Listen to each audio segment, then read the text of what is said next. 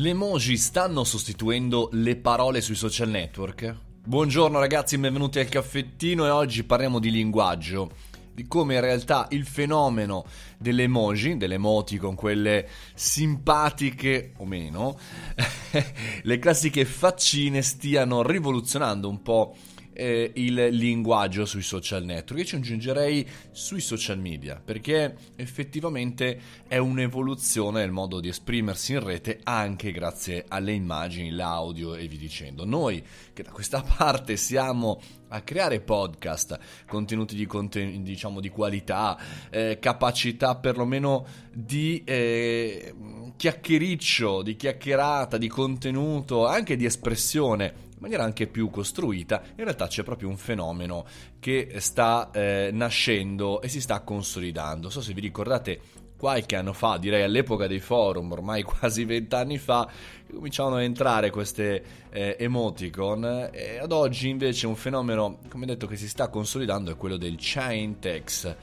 Quindi fondamentalmente la catena di testo, rebus composti da linguaggio scritto e chiaramente anche da faccine per comunicare qualche cosa. È un fenomeno eh, fondamentalmente semplice da spiegare, frasi composte da parole, un mix di lettere ed emoji incastonate tra loro in strani giochi linguistici e il gioco è fatto. Questo chain text, ovvero messaggi a catena, sono un po' diciamo i, i, nipoti, i pronipoti delle catene di Sant'Antonio che ricevevamo via mail anni e anni fa. Ed è un fenomeno eh, non sembrerebbe passeggero, ma abbastanza importante che sta spopolando appunto negli Stati Uniti e anche qui in Italia sta arrivando, cioè il fatto di mandare un messaggio che non è più soltanto la faccina che sorride o la faccina triste o la faccina in qualche maniera stupita, ma quella proprio di fare un rebus da cifrare via WhatsApp.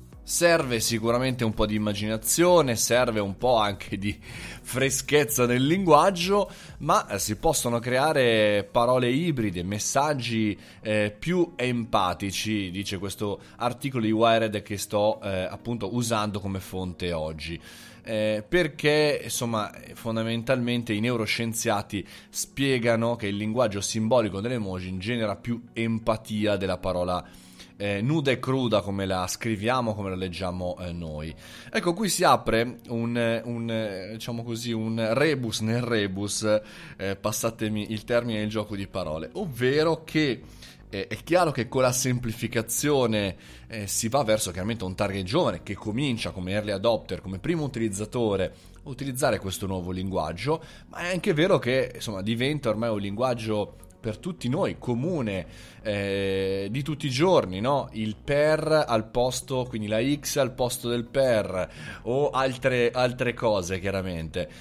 Però, ecco, questo chain text, secondo me, va a significare anche il fatto che come sappiamo meno parlare in italiano, sappiamo meno parole perlomeno nel nostro linguaggio e quindi cerchiamo di sintetizzare, di continuare a schiacciare il contenuto in una brevissima eh, frase, in un brevissimo messaggio. E qui non sto parlando, come sarebbe facile, la battuta dei, insomma, di tornare agli egizi, a quella simbologia, ma parlo proprio di concetto. No? Quanti equivoci scaturiscono oggi eh, la contrazione del messaggio via WhatsApp? Quanti equivoci, quanta perdita di tempo per spiegare un messaggio semplice portano delle mail scritte male? Ora, chiaramente è un trend questo chain text, non so cosa ne pensate, scrivetemelo, comunicatelo però è chiaro, insomma, eh, eh, valutiamolo anche un'evoluzione di chi un domani saprà comunicare sicuramente meglio rispetto ad altri, human to human, e quindi avrà un vantaggio tecnologico, finanziario, economico e sociale, e tra chi invece sarà costretto a sintetizzare per rimanere in una sorta di linguaggio semplificato per poter comunicare in maniera corretta con gli altri. Non è un discorso da poco, è un discorso molto importante, anche e soprattutto per chi si occupa di business e di comunicazione come noi. www.mariomoroni.it lì trovate tutto, anche in segreto. Il nostro gruppo Telegram chiuso di test. Un abbraccio, fate i bravi. A domani.